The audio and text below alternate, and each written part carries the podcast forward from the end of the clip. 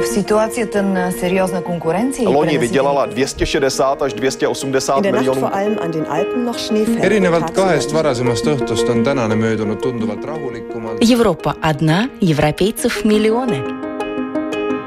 A Jobbik azonban bejelentette, hogy egyetlen rendezvényen Idag så sem besökte vdn Michael O'Leary Un tânăr medic român plecat de an bun din țară Разные взгляды на жизнь в программе «Европа лично». В Евросоюзе вступили в силу ковид-сертификаты. Запрет на въезд в Германию в Европейском Союзе боятся дельта-варианта коронавируса. Эстония отправит пограничников в Литву к белорусской границе.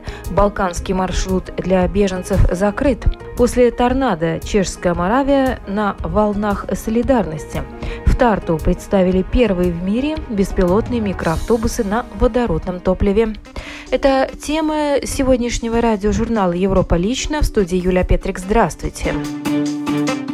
С 1 июля так называемые зеленые паспорта, они же COVID-сертификаты, вступили в силу в пределах всей шенгенской зоны. Не являются обязательным условием для поездок по Европе, они, тем не менее, значительно упрощают пересечение границ своим обладателям. Аэропорт хорватской столицы Загреба – самый разгар туристического сезона. В числе прочих въездных документов пограничники проверяют так называемый ковид-сертификат, который с 1 июля начинает действовать на всей территории ЕС и в шенгенской зоне. Всего в 31 стране. При этом сертификат не является необходимым условием поездок по Европе. Он лишь значительно упрощает их. Каждый, у кого есть сертификат, сможет приехать и въехать в Республику Хорватия без каких-либо ограничений. И гражданам третьих стран больше не нужно представлять специальную причину для въезда в Хорватию. Оснований для получения подобного сертификата всего три. Перенесенный ковид, отрицательный ПЦР-тест и, самое главное, вакцинация. Именно после нее срок действия документа самый длительный – один год. Однако прививка спутником или любой другой российской вакциной, не прошедшей регистрации в Европе, право на получение документа пока не дает. В настоящий момент одобренными в ЕС считаются лишь четыре препарата – BioNTech Pfizer, Moderna, AstraZeneca и Johnson Johnson. Возможно, к ним скоро добавятся признанные ВОЗ китайские вакцины Sinopharm и Sinovac и индийская Covishield. Ковид-сертификат, который часто называют еще зеленым паспортом, на самом деле желтый, если речь идет о бумажном документе. Но он изначально разрабатывался в расчете и на основные мобильные платформы. Я буду использовать приложение Corona Warning, которое покажет результаты тестов и вакцинации. Либо можно ввести данные бумажного документа и получить QR-код. В Германии процедуру оцифровки зеленого паспорта еще середины июня можно провести в аптеках. Все испытывают облегчение от того, что это уже реализовано, потому что многие в ближайшее время собираются в отпуск, и они рады, что теперь у них в телефонах будет электронные документы. Полной мере единая система проверки электронных сертификатов начнет действовать по всей Европе с 12 августа. При этом безусловного статуса проездного документа у ковид-паспортов не будет. Перед поездкой обладателю сертификата все равно нужно обязательно уточнить, какие ограничительные меры действуют в той или иной стране. Въезжающие из России Португалии в Германию должны соблюдать двухнедельный карантин даже те, кто полностью привит. Жесткие меры приняты Германией из-за масштабного распространения в России дельта-варианта коронавируса. С 29 июля въезжающие из России в Германию должны соблюдать домашний карантин в течение 14 дней. Правило касается даже тех, кто полностью привит от коронавируса или недавно им переболел. Авиакомпаниям разрешено брать на борт лишь граждан ФРГ и иностранцев с видом на жительство. Жесткие меры были приняты Германией из-за масштабного распространения в России дельта-варианта коронавируса. В Москве суточное число летальных случаев из-за ковида достигло максимального значения. Но главная опасность новой мутации в скорости ее распространения. Ученые считают вариант дельта более заразным, чем другие типы коронавируса. Власти Германии пытаются остановить его распространение в стране. Дельта-вариант будет доминировать этим летом. Как показывают последние данные, это вопрос скорее нескольких недель, а не месяцев.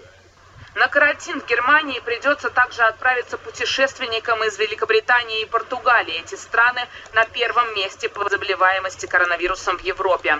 На долю варианта Дельта приходится более 70% случаев в районе Лиссабона. Власти страны пытаются ускорить процесс вакцинации. В Великобритании более 90% новых заражений вызваны вариантом Дельта. Мы видим, как быстро в Великобритании, а также в Португалии растет число инфекций, соответственно, госпитализации из-за новой мутации коронавируса. Вот почему мы настоятельно не рекомендуем путешествовать в районы, где есть этот вариант вируса. Во Франции также пытаются ограничить въезд туристов из зоны риска. Российским гражданам страна временно прекратила выдавать шенгенские визы.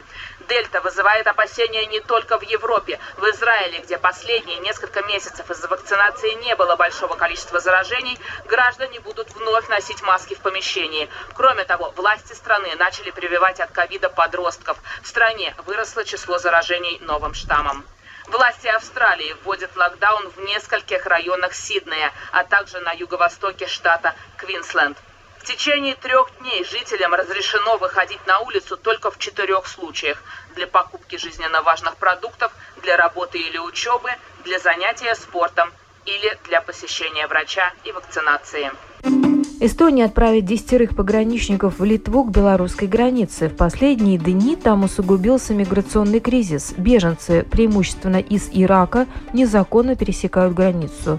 За два дня местные пограничники задержали 134 нелегала, а всего за последнее время более 1200 том, что нынешний наплыв мигрантов из Беларуси в Литву хорошо организован и происходит под руководством Александра Лукашенко, не сомневаются ни литовские власти, ни руководитель Института внутренней безопасности Эстонской академии внутренних дел Эрки Корт. То, что делает Белоруссия, это месть за поддержку белорусской оппозиции и один из способов причинить ущерб другому государству не военным методом. Корт приводит в пример, как недавно Марокко массово отправляла детей в Испанию, а несколько лет назад группы нелегалов регулярно пытались попасть из России в Финляндию. И остановить этот поток помогла только личная встреча президентов двух стран. Но в случае с Белоруссией разговаривать на этом уровне не с кем. ЕС не признает Лукашенко избранным президентом. Может ли подобная ситуация возникнуть на границе Эстонии и России? По мнению Корта, это не исключено, но сейчас маловероятно. Я не думаю, что в сегодняшней ситуации Путин начнет делать подобное. Несомненно, Россия и Путин тихонько следят за происходящим и, скажем так, посмеиваются, пусть, мол, помучаются. Но российские интересы напрямую здесь не прослеживаются. Для Эстонии проблемы возникнут, если число беженцев из Беларуси окажется очень большим, или если под натиском мигрантов окажется Латвия, у которой тоже есть общая граница с Белоруссией. В департаменте полиции и погранохраны говорят, что постоянно общаются с коллегами из Литвы, а в ближайшие дни отправят им в помощь своих специалистов. На этой неделе департамент полиции и погранохраны отправит в Литву 10 своих сотрудников. Они будут бороться с наплывом мигрантов в рамках совместной операции, которая ведется там с 1 июля. На сегодняшний день Литва сообщила, что им нужна помощь в обнаружении людей, для чего понадобятся дроны и операторы дронов. В числе 10 специалистов будут и двое наших операторов с техникой. Остальные будут помогать по мере необходимости. На сегодняшний день прежде всего нужно обеспечивать порядок в лагерях беженцев. Беличев добавил, что с одной стороны эстонские специалисты будут защищать общую европейскую границу, а с другой эта командировка – возможность получить неоценимый опыт. Многие беженцы из Афганистана, среди них немало и несовершеннолетних, до сих пор пытаются проникнуть в страны Европейского Союза под так называемому Балканскому маршруту. Но похоже, что для них балканский маршрут закрыт. Абдул-Вахид – беженец из Афганистана. В скитаниях он уже два года. Юноша говорит, что ему 16 лет. Сегодня он будет ночевать здесь, под этим мостом в Белграде. Он рассказывает о своем бедственном положении на ломаном английском, который выучил в пути. Полиция меня поймала, депортировала, потом в Хорватию, потом в Словению, потом снова поймала. Абдул говорит, что некоторые сербские полицейские вымогают у мигрантов деньги за возможность пересечь границу, но румынские власти возвращают их обратно в Сербию. Э, Полиция на сербской границе создает нам проблемы, потому что просит у нас деньги. У нас их не так много, чтобы и полиции дать, и чтобы еще на еду оставалось.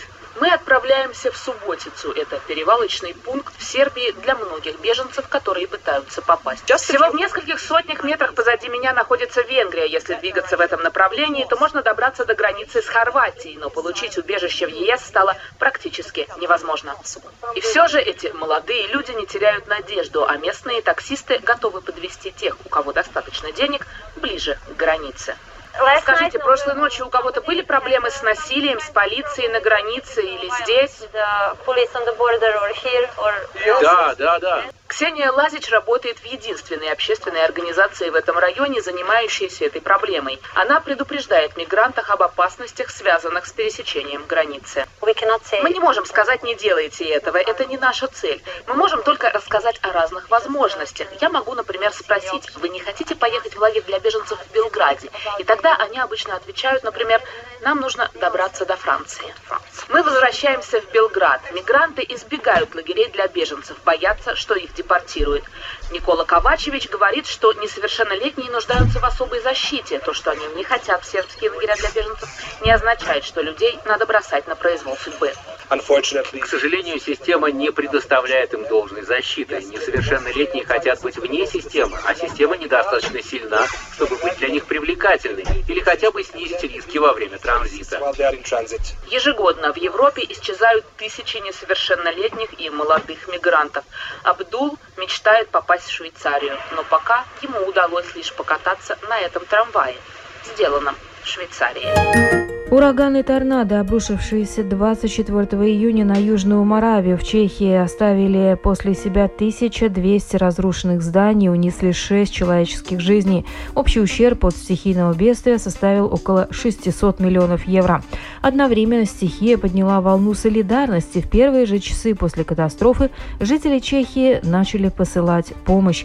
Что сейчас происходит в деревнях и поселках, попавших под удар, далее в сюжете Радио Прага Интернешнл. Жители Чехии уже много раз видели кадры разрушенных жилых домов и костелов, перевернутых автомобилей и поваленных деревьев. Метеорологи считают, что скорость ветра в эпицентре стихийного бедствия достигала 330 км в час. Торнадо оставил за собой пояс опустошений шириной 500 метров и длиной 26 километров. Мирный пейзаж в одночасье превратился в военный ландшафт, как после налета вражеской авиации. На восстановление разрушений сразу же потекли средства. Как отмечают наблюдатели, этому способствует и то, что сейчас, благодаря современным технологиям, в отличие, например, от 2002 года, когда в Чехии произошло крупнейшее наводнение, переводить деньги стало гораздо проще и быстрее.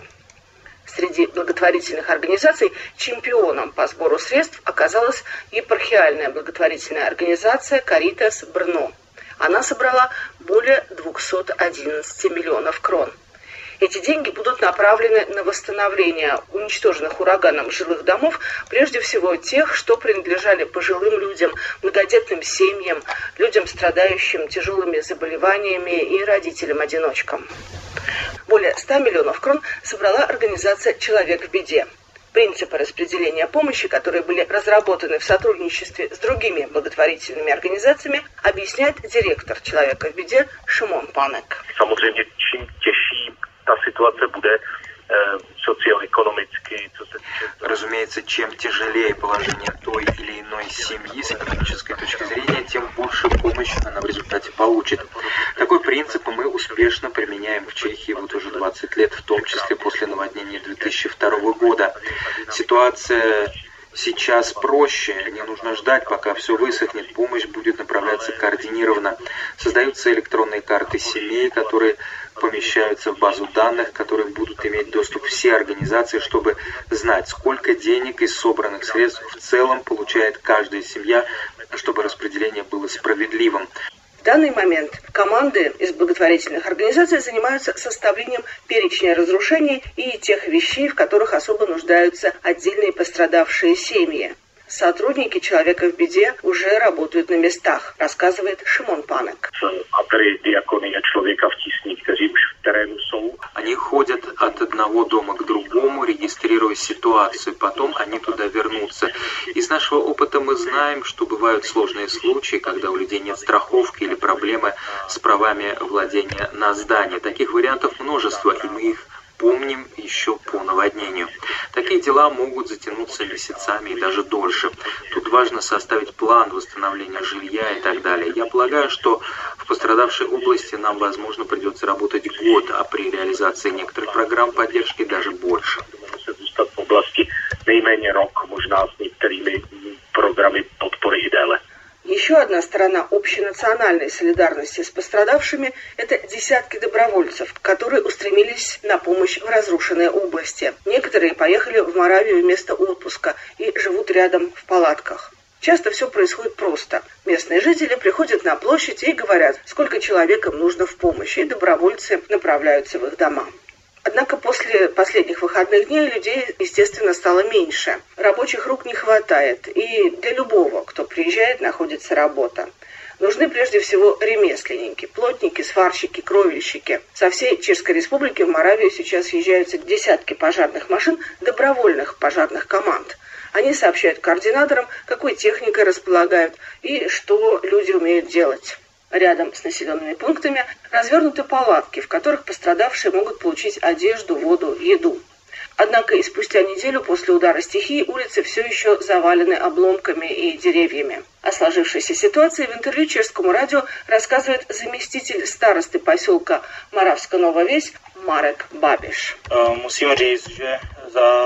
Pár dní se tady udělalo obrovský... Я должен отметить, что всего за пару дней здесь был сделан огромный объем работ. Главная улица, которая ведет от костела вниз, практически расчищена. Сейчас мы перешли к боковым улицам, продолжаются работы по расчистке садов, где у жителей были разрушены амбары. Из примерно 200 поврежденных домов в настоящее время 47 предназначено на снос. Jde v současné době 47 domů k zemi. Пока сложно сказать, сколько еще времени потребуется, чтобы в Моравии полностью исчезли следы пронесшегося там торнадо. В Тарту представили первые в мире беспилотные микроавтобусы, работающие на водородном топливе, а эксперты и политики обсудили перспективы развития водородной энергетики в Эстонии. Представили первый в мире беспилотный шаттл, работающий на водородном топливе. В отличие от обычных автомобилей, выхлоп у него безвредный для окружающей среды водяной пар. По мнению разработчиков из компании Auvetech и их партнеров из Тартуского университета, будущее за водородной энергетикой. Водород нужен не только для заправки транспорта. Он нужен для получения и производства азотного удобрения. Но прежде всего в будущем он станет необходим для центрального отопления домов в Эстонии. С 2040 года отопление древесной щепой больше не будет считаться углеродно-нейтральным. Евросоюз уже на пути принятия такого решения. Несмотря на высокие ожидания, стратегия технологии производства и использования водорода в Эстонии еще недостаточно разработана. Как минимум последние 10 лет одним из часто обсуждаемых вариантов является производство водорода в морских парках ветрогенераторов. Но развитие таких парков до сих пор в стране не продвигается.